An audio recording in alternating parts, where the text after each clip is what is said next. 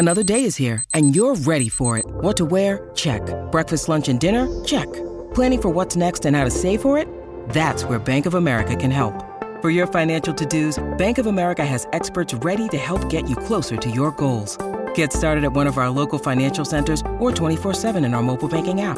Find a location near you at bankofamerica.com slash talk to us. What would you like the power to do? Mobile banking requires downloading the app and is only available for select devices. Message and data rates may apply. Bank of America and a member FDIC.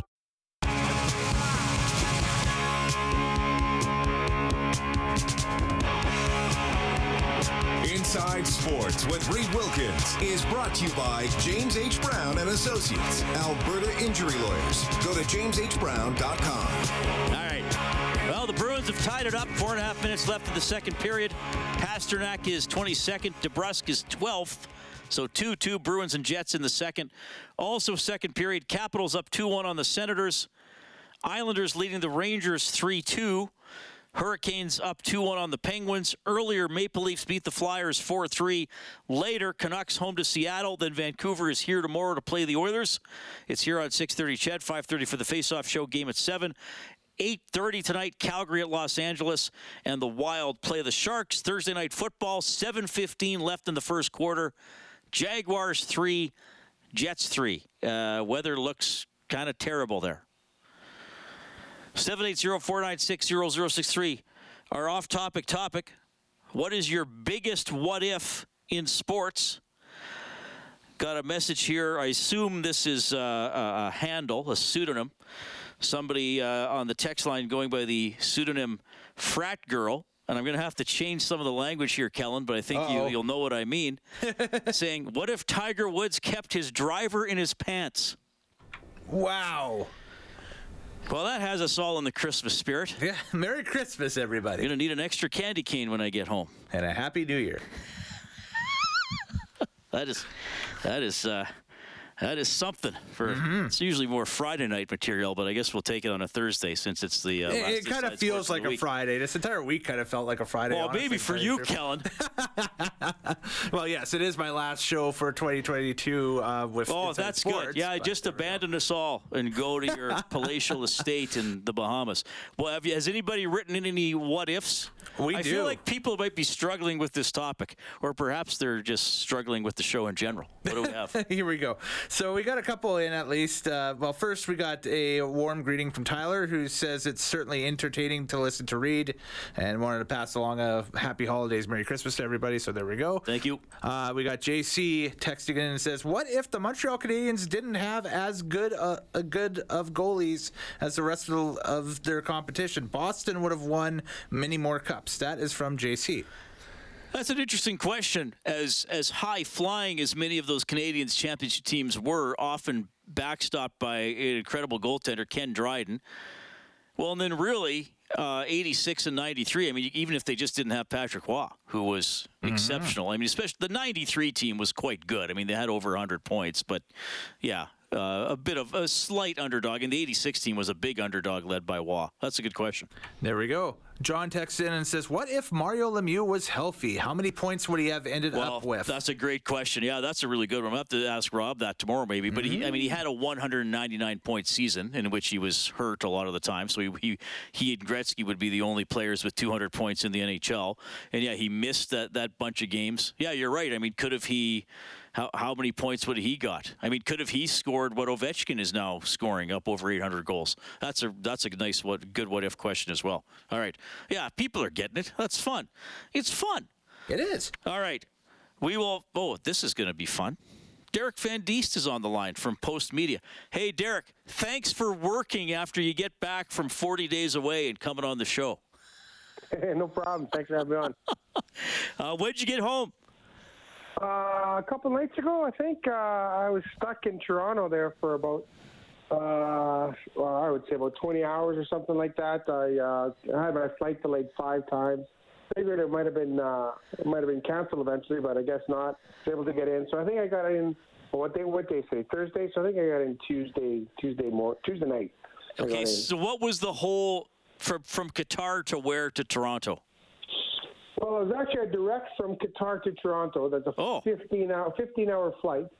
from Qatar to Toronto. I left at 1:30 in the morning Qatar time, which uh, I'm not even sure what time. I, I think it's an eight-hour difference. And then I landed in Toronto at 7 a.m. Um, and my flight was supposed to be at noon, so I thought, oh, okay, it's a noon flight. I'll get in at two. Uh, then it got delayed, and I actually didn't get on a plane till I think around 6:30, 7 o'clock Toronto time and I think I ended up rolling in here around 9 p.m. So it was a long, long travel day. But uh, yeah, it was, it was one long flight from Qatar to Toronto. On the way there, though, it was Toronto, Munich, Cairo, Qatar. So it was, uh, it was I, I did kind of the ladder on the way there, and then the one flight on the way back. Okay. Well, I know we talked just before you left, and we were hoping to talk during the tournament, but we just couldn't connect with Zoom coordinates and a telephone and, and time change and all that kind of stuff. So I'm, I'm glad you're hopping on now. How many, before we dive into the final and some of the big stories, how many matches did you cover in person? Uh, I, I counted. So, so when you go to the World Cup, you, you get you have to apply for the matches. Uh, so there's so many journalists there, you have to apply for matches, and they give you a media match ticket. So that gives you a seat in the press box. Um, and I was counting them up today. I have 25 media match tickets. So I went to 25 games uh, of the 64. So almost, uh, not quite half, but 25 games of the 64 because, of course, some were played at the same time. There was, they, in the first round, they had four games in one day, so you could make, obviously, uh, some of those games. So, yeah, 25 which is unheard of when you're covering a World Cup, especially because most times they're in the country, they're in different sites, and you have to fly to different places. But uh, this one, all the basically stadiums were about 50 kilometers outside of the, the, the radius of downtown. So you could literally go to one game in the afternoon, get on a bus, and they would bus you across the city to another game in that evening. So you could do two games in one day. So it was just a, uh, it was an incredible uh, situation where you go to 25 games. That's almost unheard of if you're covering a huge event like that to be able to go to that many games. Uh, what were the stadiums like? Because were they were all of them built for the World Cup, or, or most of them? I'm curious about that. Most of them were. There were eight stadiums in total. Uh, I think they renovated two of them, uh, and then they literally built six six from the ground up. Uh, and they were they were amazing. Well, the stadiums were that held the final and the semifinal were amazing. There were 90 90,000 seat stadiums just fantastic facilities. Uh, then there's there other smaller facilities that they built, like 50, 45, 50,000 uh, seat stadiums. Uh, they were really great and had one stadium. They called it uh, Stadium 974, which they built out of uh, shipping containers, like these big, those big shipping containers. And it was a fantastic stadium that they put together uh, and they built, and it was almost like a work of art. And that stadium, basically, they used it for the Arab Cup last summer. They used it for the World Cup, and then they dismantled it. And they're sending those shipping containers off to wherever else they're going to use them. Uh, and I think they're gonna they're gonna uh, arm make the stadium somewhere else. I think I heard Ecuador was going to get the stadium or something like that. So it was uh, it was just really remarkable how they had the whole thing set up down there. Uh, okay, yeah, I I didn't, and I think th- yeah, I just quickly looked at that while you're because I knew that there was something about some stadium or stadiums that were going to be taken down, and I think they've already I think they've already done it or they're doing it. It was just like okay. Let's take yeah, it no, down. pretty much the, the day they what? So my understanding was I was at that last game there. I can't even remember who was playing, but I was at the last game, and then literally after the game was done, they they started tearing that thing down. They had the one last concert or fashion show there, and then then they started yeah, removing all the shipping containers from the stadium, which is, like I said, it was too bad because it was a good-looking stadium and it was more of a work of art than a stadium, and uh, it was unfortunate that they, they decided to take that down. But yeah, that's just the way it was there. They so they they're left with I think seven stadiums uh, in and around the the, the the, the city. So they're going to be hosting a number of different events. I think the Asian Cup this summer they're going to host and use those stadiums for that. I, I hope you'll indulge me because I think it is part of the story, and I'll take this back to just the pure uh, sports side of it. But the, you know, there were there was a little bit of controversy just about. Uh, you know, the culture in Qatar, equality, I think, for a lot of different people. Uh, did you find that there? Were there any uncomfortable moments for you or where you were like, oh, man, that's that's not cool? You know what I mean? No, not at all. To be honest with you, um, I, I know what you're, you're what you're saying. I, I went down there with not certain what I was going to find, and you, you heard about oh, there's not going to be alcohol. You have to be careful. Certain rules, and certain people have can only dress a certain way. Uh, but to be honest with you, everyone that was there they found this metropolis uh, built in the desert. Basically, the, the buildings that they had built I know a lot of them weren't finished yet. They were still kind of the shell of themselves. But the buildings that they had built to there were incredible. The stadiums themselves were incredible, and it was like being anywhere else. Really, like the, the beauty of it was you had this Western culture that they're trying to modernize that part of the area. They're they're, they're trying to modernize. So you had that Western culture, and you had the old customs.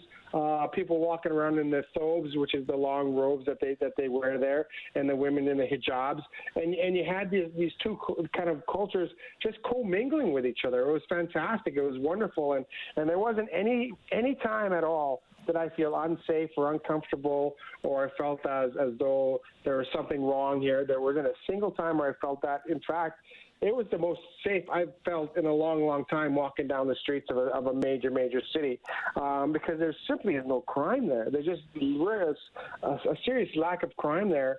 Um, and uh, the police, there was a lot of police presence, but the police don't carry guns. So it was just, it was an amazing, and when people were down there and they're talking about the experience, they just, they just uh, talk about how safe they felt in Doha. And I'll give you a stat Reed. This is a really funny stat that I found out there when I came back. For the first time in the history of the World Cup, an English fan did not get arrested at the World Cup. For the oh, first geez. time in the history of the World Cup. so that tells you right there how safe it was, and and there was no hooliganism, there was no fights, there was no brawls in the streets, there was no, you know, police had to come and and, and uh, use the tear gas. Where I've been part of before, I've been at tournaments been at Euro Championships, got caught between the Russians and the English, and they tear gassed everybody. Uh, I've been in, and I've been in that. I was in Brazil where they had machine guns, people, police with machine guns on every corner.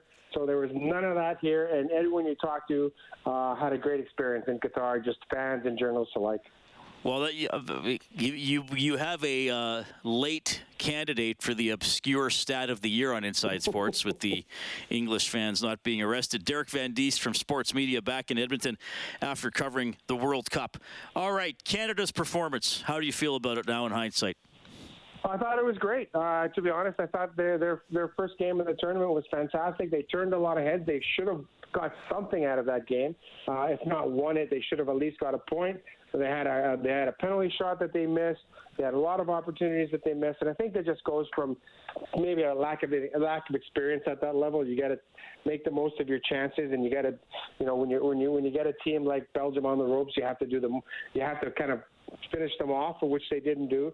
Uh, Belgium was obviously disappointing. So Canada did well in that game. I think it turned a lot of heads, and a lot of people that came up to us and said, "Oh, you guys are Canadian journalists. We're we're really impressed with Canada. Well, the Canada came out and attacked, and they tried to make a good impression. I think uh, they ran out of gas a little bit against Croatia because they had a quick turnaround after that emotional loss to, to Belgium, and then I thought they recovered well against Morocco. And then you look at that group that they were in with Belgium and Morocco and and, and uh, Croatia. Croatia and Morocco made it to the semifinal, so obviously they're in a pretty pretty tough group. But I thought they, they did well. I thought they, they showed themselves well. I thought they played some really good soccer, and um, I think it's important to, to build on that for, for the next four years when they when they're going to be co-hosts of the tournament. So I think there's a good foundation there to work with, and uh, I believe John Herdman's going to stick around for the next four years and, and, try and build on that. Okay, I want to fire some quick ones at you. Uh, sure. You don't have to give one-word answers, but uh, shorter answers. Besides the final, what was the best match you saw in person? Uh, outside of the final, the best match. I'm just trying to think of. Like I said, I saw 25 matches. There were some. there were some. Uh, the Portugal match, the Portugal's first match when I think they they beat three two. I think it was Senegal. They beat three two. Uh, Ronaldo played back and forth. That was a that was a really that was a really fun match to watch. Uh, Argentina's first match against Saudi Arabia. Th- that was a really good one too because uh, there was they played in that Lusail Stadium. The Lusail holds 90,000 people, and about 85. Eight, uh, no, I'm going to say about 65,000 were Saudis, and the rest were Argenti- Argentines. And the way they were kind of cheering back and forth against each other was fantastic. And then Saudi Arabia going on to win that game. Um, that was unbelievable, and you just watched saw how the Saudis celebrated that game. Uh, that was a lot of fun. That one, that one stood out to me as well. And then I think Canada's first game against Belgium was fantastic. Just watching them on the field for the first time in in, in uh, 36 years, watching them play a World Cup. I think that it got a little emotional as Canadians to watching them out there uh, and the, you know listening to that Canadian national anthem. And there was a there was a pretty good Canadian contingent in the stands to watch that game. What's the best meal you had over there? Um, you know, you know what? I was taken to a really fantastic Indian restaurant. Um, I couldn't remember the Indian restaurant, but I like I like the butter chicken. I always have the butter chicken. I, it's one of my favorite Indian dishes. But the way they prepared it there was unbelievable, and just uh, we we ended up going two or three times there. So uh, yeah, we we had uh, some great Indian dishes when we were there, and, and then we also had some some really good local food as well. So um, yeah, it was, there was some really good food, really good options there while we were there. All right, and then the final. I mean, greatest match of all time, one of. What was it like being there? Yeah, I was. I think that was probably the best final of all time.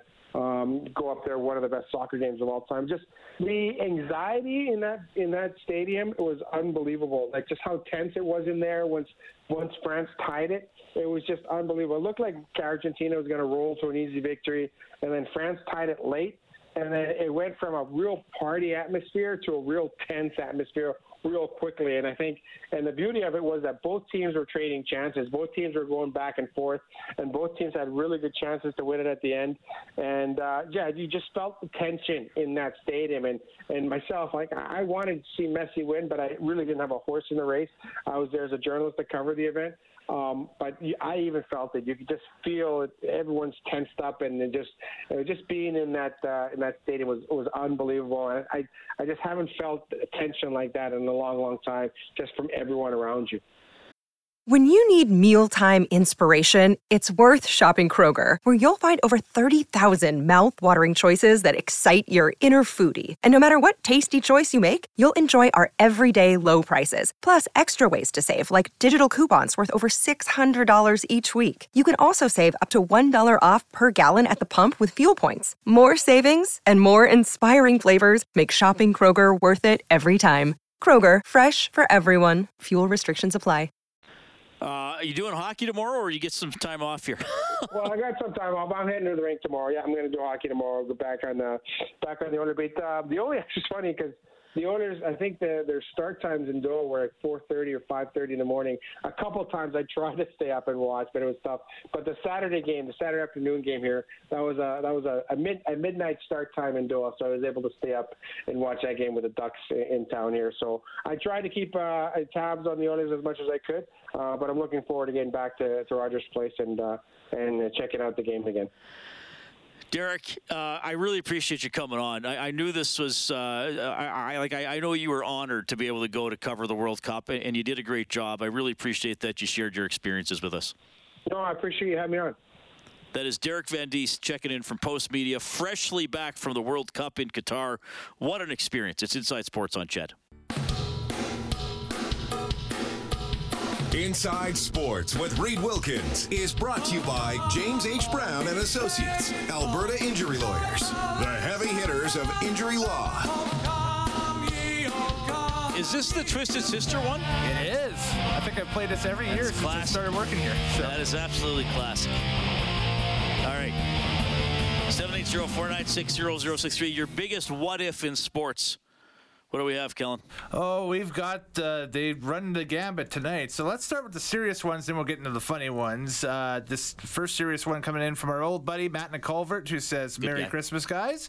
Uh, he says, "What if the tables were turned and it was Cam Ward that got hurt in Game One of the 2006 Stanley Cup Finals, and not Dwayne Roloson?"